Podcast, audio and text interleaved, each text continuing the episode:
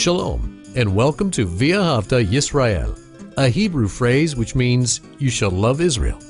We hope you'll stay with us for the next 30 minutes as our teacher, Dr. Baruch, shares his expository teaching from the Bible. Dr. Baruch is the senior lecturer at the Zerah Avraham Institute based in Israel. Although all courses are taught in Hebrew at the Institute, Dr. Baruch is pleased to share this weekly address in English. To find out more about our work in Israel, please visit us on the web at loveisrael.org. That's one word, loveisrael.org. Now, here's Baruch with today's lesson. There's no question that John, in this his first epistle, he is writing to those who want to live a holy life, who want to behave righteously, who want to demonstrate the truth of God, who want to have a testimony that is praiseworthy. So my question to you is this: does that describe you? Do you want such a life? If you are a true believer, these things are going to be of the utmost importance to you. With that said, let's open up our Bibles to John's first epistle and chapter 5. Now, we began that fifth epistle last week. We did the first 12 verses, and now we're going to focus in on verses 13 through the end of this epistle. And we're going to see that John is going to give us some very important information so that we can live, and hear this, an effective life. And we're going to learn in order to have an effective life before God, we have to have an effective prayer life. Let's begin. Look with me to First John chapter 5 and that 13th verse. We read here, "These things I have written to you." Now, the first question we have to deal with is, who is he writing to? And it's very specific here in this verse, whom he is addressing. And we're going to see that he says this same phrase two times. Now, there's a slight difference in the term believing that we'll come across in a moment when we look at it the second time, but we're going to see that John is writing here to you, the ones who are believing, and here's the key, in the name of the Son of God. That's what is consistent. He's writing to those who are believing in whom? In the Son of God. Now, we saw last week how important it was to John that we had a right understanding of the identity of Yeshua. In fact, nothing happens spiritually, positively speaking, until one knows the identity of Yeshua. Now, I realize that many people struggle with such a statement, that unless one believes in the divinity of Yeshua, knowing that Jesus is truly the divine Son of God, if you don't believe that, you can't be saved. Why? Because you don't know who he is. You don't know the identity. And you can't believe in one that you really don't know, that you're confused about, or worse, that you're denying the truth about. So he writes here, "These things I have written to you," to whom? The ones who are believing in the name of the Son of God. Now, name is a very important concept biblically. Name, of course, is related to identity, but also character. So we need to know the identity of the Son of God, his name, Yeshua, but also his character, and that his character is holy and righteous and good and perfect and holy, just like his Father. Because as we saw, God the Father and God the Son are one. And if we deny that, we are denying the gospel. Now, Messiah, being the Son of God, and I want to always state this, we need to affirm that he is the eternal Son of God. There was never a time that Messiah did not exist. He was always in the past. Before time began, just like God his Father was, so was he. He is now and he will ever be. Again, he is the eternal Son of God. And it's when we know who this eternal Son of God is, we know him by name, his character, and his identity. It says that there's an outcome of that. There's a benefit of that. And what is that? Just keep reading. In order that you should know that you have eternal life. I love that promise. When you know who the Son of God is by name. Not just that there's a Messiah, not just that God one day will send a Savior into this world, but when you know the name of Messiah, whether you address him in Hebrew, Yeshua, in Greek, Jesus, in English, Jesus, in Spanish, Jesus, whatever you say in your language is acceptable. But realize, once you know him, and you believe in the name of the Son of God, this benefit is this. He says that you shall know that you have eternal life in order that you believe in the name of the Son of God. Now, we have eternal life, and that eternal life, let's talk a moment about this word, eternal. Eternal life does not just speak about life without end, life everlasting. It is that. So I'm not saying it's not everlasting life, life without end. It obviously is. But it's just not life without end. There's a quality of life. When it says eternal life, that word eternal is an adjective that describes the kingdom. So we have everlasting life. Kingdom life, that quality. And just think about this. We're going to be for eternity with the presence of Almighty God. And the light of that kingdom is going to be the glory of God. To be with him in the midst of his glory, enjoying his promises, his eternal blessings. What a wonderful and sure expectation that we have.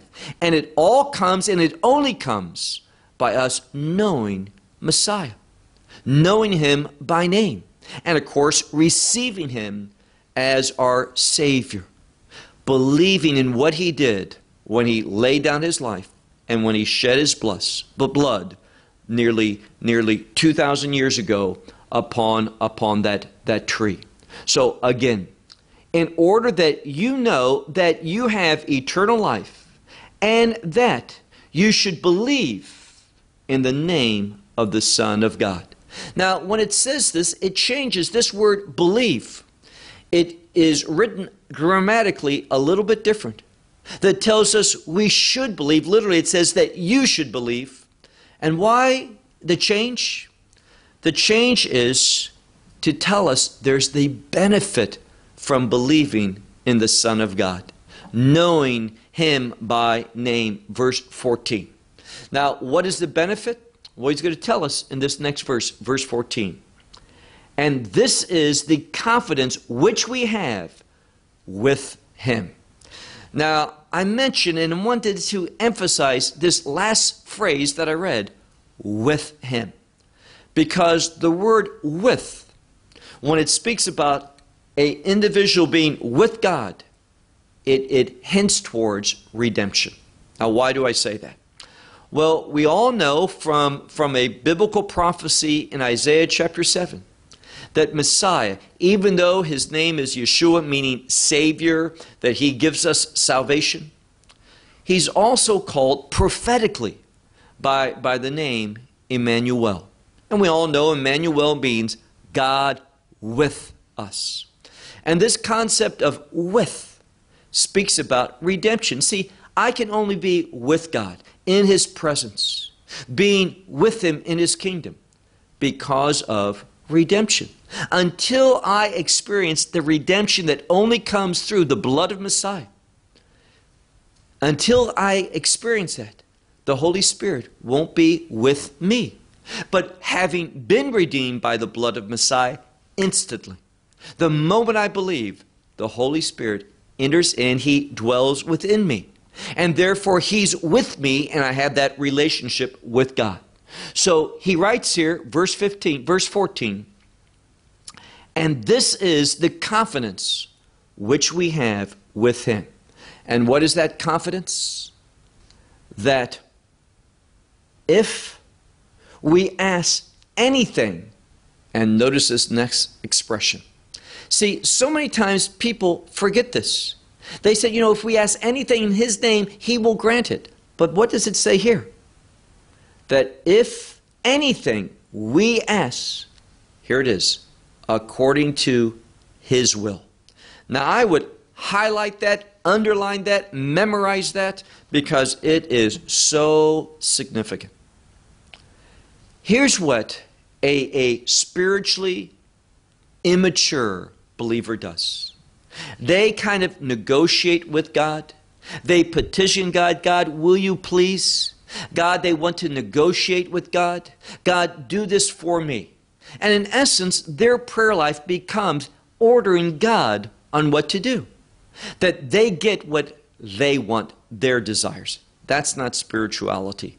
That is idolatry. Yes, you are using the right name for God, but it is an idolatrous attitude, the same thing that brings one to idolatry, brought you to that moment of prayer. And here's what's so disastrous, and that is oftentimes people are being convinced to accept Messiah because He's going to do what we want. He's going to solve our problems. He's going to give us what we desire. Nowhere does the Bible say that. No, we need to have confidence that whatever we ask, according to His will. That's the big takeaway. So let me ask you, if you keep a prayer journal, and I hope you do, if we were to open that up, when was the last time that you prayed, God, teach me your will?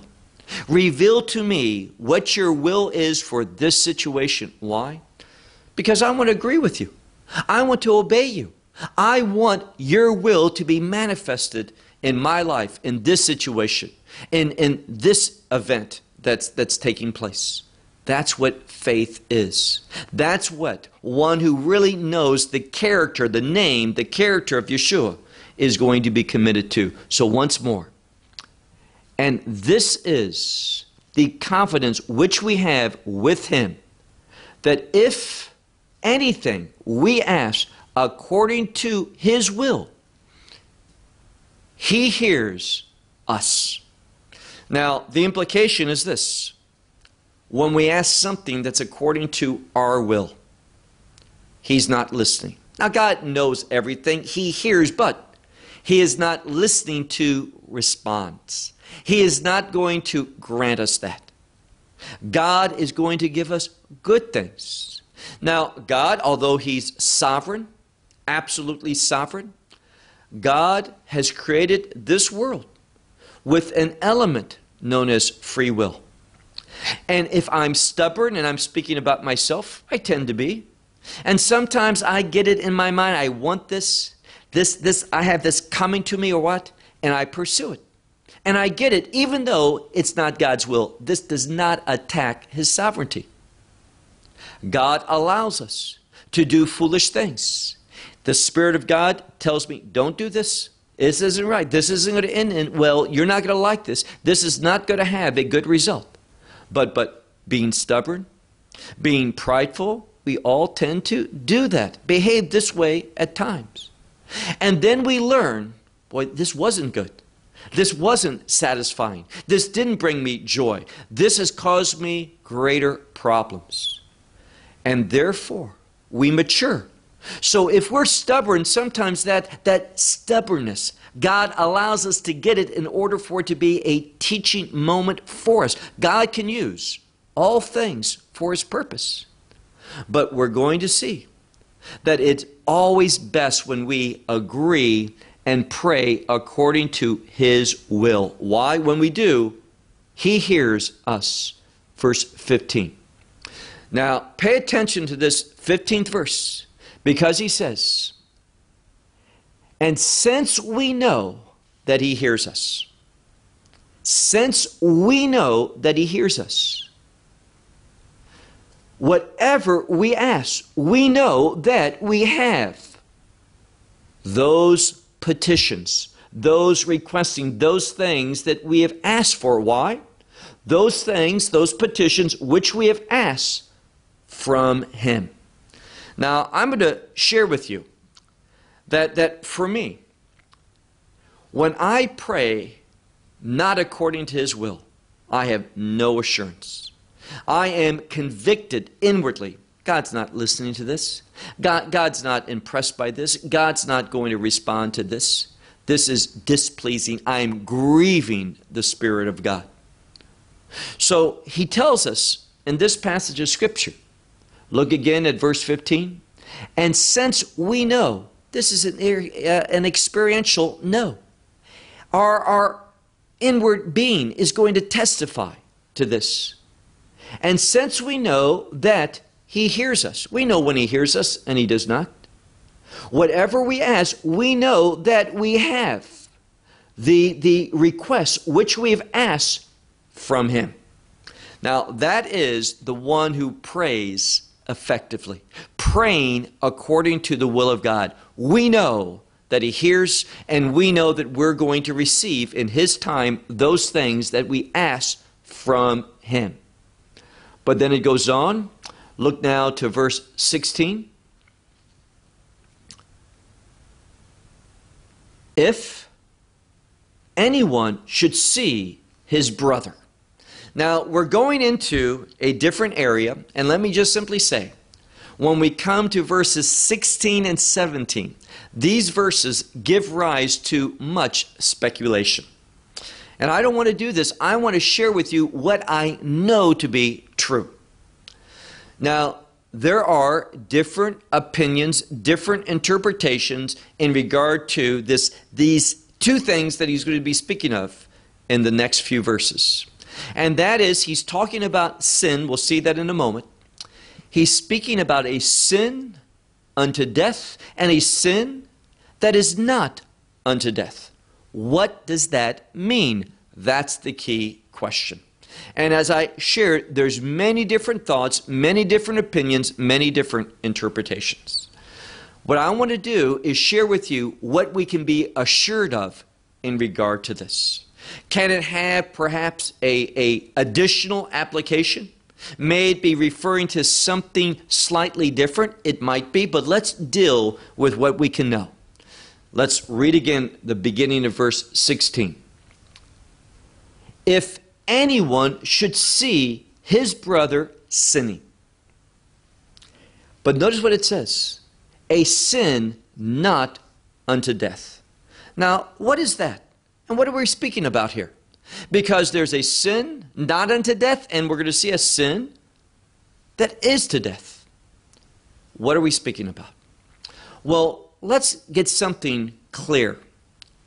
For a believer, there is no sin that's unto death. Meaning, if death is separation from God eternally, being cast in ultimately to that lake that burns in fire, that experience of eternal judgment, for a believer, there is not a sin unto death. Why? He has promised to forgive us of all of our sins and to remember them no more. Now, that's from an eternal standpoint. So if we read this carefully, once more, verse 16. If anyone should see his brother sinning, a sin not unto death. Now, brother, if we interpret this to be a fellow believer, and I see someone sinning, a sin not unto death, what can I do? Well, a believer wouldn't sin a sin unto death. And therefore, I can pray. And what should I be praying? that that brother repents. And that what happens? He finds life. What life? A godly life, now living, that he repents and he embraces the will of God. That's why in the previous verse it talks about praying according to God's will, that we live the life according to God's will. That's what we want. And when we don't want God's will, where are we moving in? Sin. And that sin is going to bring about destruction. So what it says here, let's take the whole verse. If someone sees his brother sinning a sin not unto death, what should he do? He should ask. This is the same word we saw about asking in prayer. According to God's will, we should ask. And it says, and he will give, that's God, he will give to him life, to the ones who are sinning, not unto death. Now, what is the sin unto death? Well, there's only one that I know, and we're not talking about the unpardonable sin. A sin unto death is not believing the gospel. Now, this is what these two verses, and we'll deal with both of them in a moment in their entirety, but this is what it's saying. If there's a brother or a sister, a fellow believer, in sin, ask God that God would move in his life, restore him to godliness. It's not that he would save him again, that's not anything that is biblically based, but that this one would simply repent and embrace this godly life, the will of God, that he would be committed to the purposes of God. For a believer, we can pray for that. But notice what he says. Keep reading. We're ready now for verse 16, the second part. He says, there is a sin to death. What is that sin that brings eternal damnation? Not believing in the gospel. So if someone does not believe in the gospel, he says here, there is a sin unto death. Not concerning this, not concerning that one, I say, in order that you should ask. Why? Well, you cannot pray and ask God for this non-believer that he begins living and being restored to God's will. Why? He can't be. It's impossible. Because this lack of faith, this rejection of the gospel, means that he doesn't have that kingdom life. He can't be restored to it because he never was part of it. He needs to be saved. So can I ask God, God, I pray that this one would come to faith? Of course you could pray for that. That this one repents of his sin and receives the gospel. Of course you can pray for such event for a non-believer. But you can't pray for that non-believer to have life, being restored to him, because he never had it. He was never part of God's family. So this is what he's talking about. This one cannot embrace kingdom life. He can't turn and embrace that because he first has to be saved. So look again at this entire two verses where he says, going back to verse 16, if anyone should see his brother sinning a sin not unto death, meaning what? This one has faith. He's not exercising faith, but he has faith. He's in disobedience right now. So what should we do? That he should ask, and that he, meaning God, will give to him life. Meaning that God would, we're asking that God gets him back on the right track, on the kingdom pursuits, in the will of God. Why? Because such ones have not done a sin unto death. And then he tells us there is a sin unto death. What is that sin unto death? Not receiving the gospel. Concerning such a sin, he says, not concerning that sin of unbelief, I say that you should ask. Ask what? For God's will to be in his life. You can't, because first he's got to be saved. If he is a non-believer, God's will is an impossibility for him. Nothing can change him. He can't experience life until first he receives the gospel. So the sin unto death is unbelief. And then he says, now let's move on to verse 17. All unrighteousness is sin. And there is a sin not unto death. What is that sin not unto death? It's only for believers. That we who are saved by God's grace, when we sin, although it's shameful, it's disobedience, our sins don't keep us out of heaven. Our sins do not keep us from never being able to express kingdom life. That's what he's saying here. Now, notice what he says in the next verse to help strengthen what we've just learned. He says in verse 18, we know that all, meaning everyone, who has been begotten from God. Now it's talking about one who has been saved, regenerated. When they are in that state of regeneration, and they're exemplifying it, they are living according to this new life that they have. In this new life, when they're submitting to it, it says here that this one will not sin. He does not sin. But the one who has been born again, begotten from God, what does he do? He keeps himself. Now, what's he talking about here? The norm.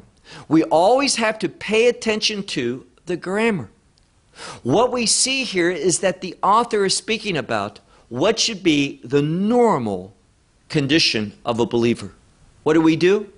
Because of this regeneration, this kingdom life that's come into us, we're not going to be interested in sin. But we learned previously if we should sin, and that should be the exception to the rule. If we should sin, praise God for someone to pray to God, that God moves and he restores me. Back to what? Not back to salvation. We are saved. Sinners are saved, and their sin doesn't undo that. See, if that was a problem, then how much sin undoes it? How much is enough or too much in order that causes me to have to be saved again and then saved again and then saved again perhaps? That is no assurance. No, what he's talking about here is this, that if there's a believer that should, and this is the exception, sin, let's pray that this one repents and once again gets on that kingdom character life. But for the one who is in a sin unto death, not believing, rejecting the gospel, you can't pray that happens to him. It's an impossibility until he receives the gospel. And then, as I said, to clarify this, notice what he says, verse 18. We know that everyone who has been begotten, meaning born again, been regenerated, this one is from God, and in that state, he's not going to sin. Now we've learned, if he should, it's an exception. It's not normal. It is not in keeping with the character, his new character, which is what? The same character of Messiah. He's supposed to live like Messiah. That's why the scripture says our life is hidden in Messiah. And only when he appears will our life be manifested. So we know that everyone who has been begotten out of God, from God, does not sin. This is not, and remember the tense. When he says does not sin, it does not mean he never sins. But it means sin is not his character. Sin is not what consistently he is embracing. It goes on to say, but the one who is begotten from God, what do? We keep. It says this one, he keeps himself.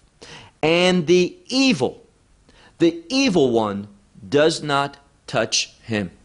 What a wonderful statement. Now here again, he's speaking about the norm, what it should be. So when I am in God's will, Satan, he may attack, But he has no authority over me when I'm in God's will. He might move. He can try to bring fear and cause me to move away. But as long as I'm in God's will, he cannot harm me. He cannot touch me. That's why there's no safer place to be than in God's will. And when we're not in God's will, this gives authority over us to Satan. So what a promise. He says, and the evil one does not touch him. Verse 19. We know that from God we are. What a wonderful promise. We know that from God we are. And the whole world in evil lies. And that's literally what it says. I know a lot of different English, and I'm sure other languages translated differently, but what it literally says is this. We know that from God we are, and the whole world in evil lies. So we don't want a connection to the world. That's why he says earlier on in this first epistle, if someone's a friend of the world, this one is an enemy of God. This world is an evil place. God's going to destroy it. His judgment's coming in order for the kingdom of God to be established. So he's telling us we don't want to be part of the world. We don't want to live according to the worldly way. That's sin. It's evil. We want the will of God. Verse 20. But we know that the Son of God. Now, he's speaking here about what we have been promised. We know that the Son of God comes, and he has given to us. So the Son of God has been manifested. He has come, and he has given to us. Notice this next word. It is a word that means a mindset, a perspective, a perspective. So we know that Messiah has come, and he has given, he has given to us a mind that we should know truth. What a wonderful thing. Because Messiah has come, he has given us a mindset, a perspective where we know truth. And we are in truth. Now, what does that mean to be in truth? In his Son, Messiah Yeshua. Now, what it says here is this. Notice the emphasis. Being in truth. When I'm not in truth, I'm in sin. When I'm not in truth, I'm outside of God's will. These things are exceptions to the norm for a believer. That's why it says here, we're from God, meaning we have been born again. Everyone who's been begotten by God is from him. And he says, we have been given this new mindset in order that we know the truth. And we are in the truth. What does that mean? In his Son, Messiah Yeshua. This is the truth of God. This one, or literally it says, and this one is God's truth. Truly God, or this one is truly God would be a better way of translating. This one is truly God. And an eternal life. So this one is the true God. And knowing that gives us kingdom life, eternal life. Now, he said 3 times that knowing his Son, and he's spoken about his Son more than 3 times. But knowing his Son produces eternal life. There's no other way to have eternal life but by knowing the true God, Yeshua. And then he concludes and tells us something. He says, children, flee from idols. Amen. Now, he ends this epistle rather abruptly. You flee from idols. Now, who's he talking to? Believers. He says, children. This is how he identifies his audience, believers in Messiah. He calls them children. And this last part is so significant because he tells us, if you are not in truth, where are you? Idolatry. Just that simple. You are either going to be in truth or practicing a form of idolatry. And he says, flee from this, because he knows there is that tendency. Israel had that tendency, and the church does as well, to get into this idolatrous mindset, which is always based upon me wanting what I want and begin pursuing and doing the things to get what I want. That's idolatry. It leads into that idolatrous mentality. And it's only when I'm in him, in the true God, Yeshua HaMashiach, Jesus Christ, then and only then, when I'm in him, I'm experiencing the kingdom life. Now, the last thing I want to say is this. There is a difference, a big difference, and this really goes to the foundation of understanding what he's talked about. There's a big difference between having eternal life as a promise, and that promise is real and nothing's going to affect that. That's assured because of what Messiah has done. You are secured in that promise of eternal life the moment you receive the gospel. But there is a big difference between having that promise of eternal life and demonstrating eternal life. And when we are not demonstrating eternal life, it's because we're not operating in the knowledge that we supposedly have of who the Son of God is. We're not behaving according to his will, and we're not operating in the truth. Because when we're in the truth, we're behaving, we're demonstrating that kingdom life. And this is what John wants us to experience. This is what John wants us to demonstrate. So what he's saying is this: when I am in God's will, praying according to his will, I am going to be demonstrating publicly the fact that I have been begotten from God, that I have been regenerated, that I am a kingdom citizen, and I'm not going to be in sin. But when I choose not to put the priority on God's will, when I want what I want, when I'm not walking in truth, when I'm not in him, then I'm going to do what? Be in sin.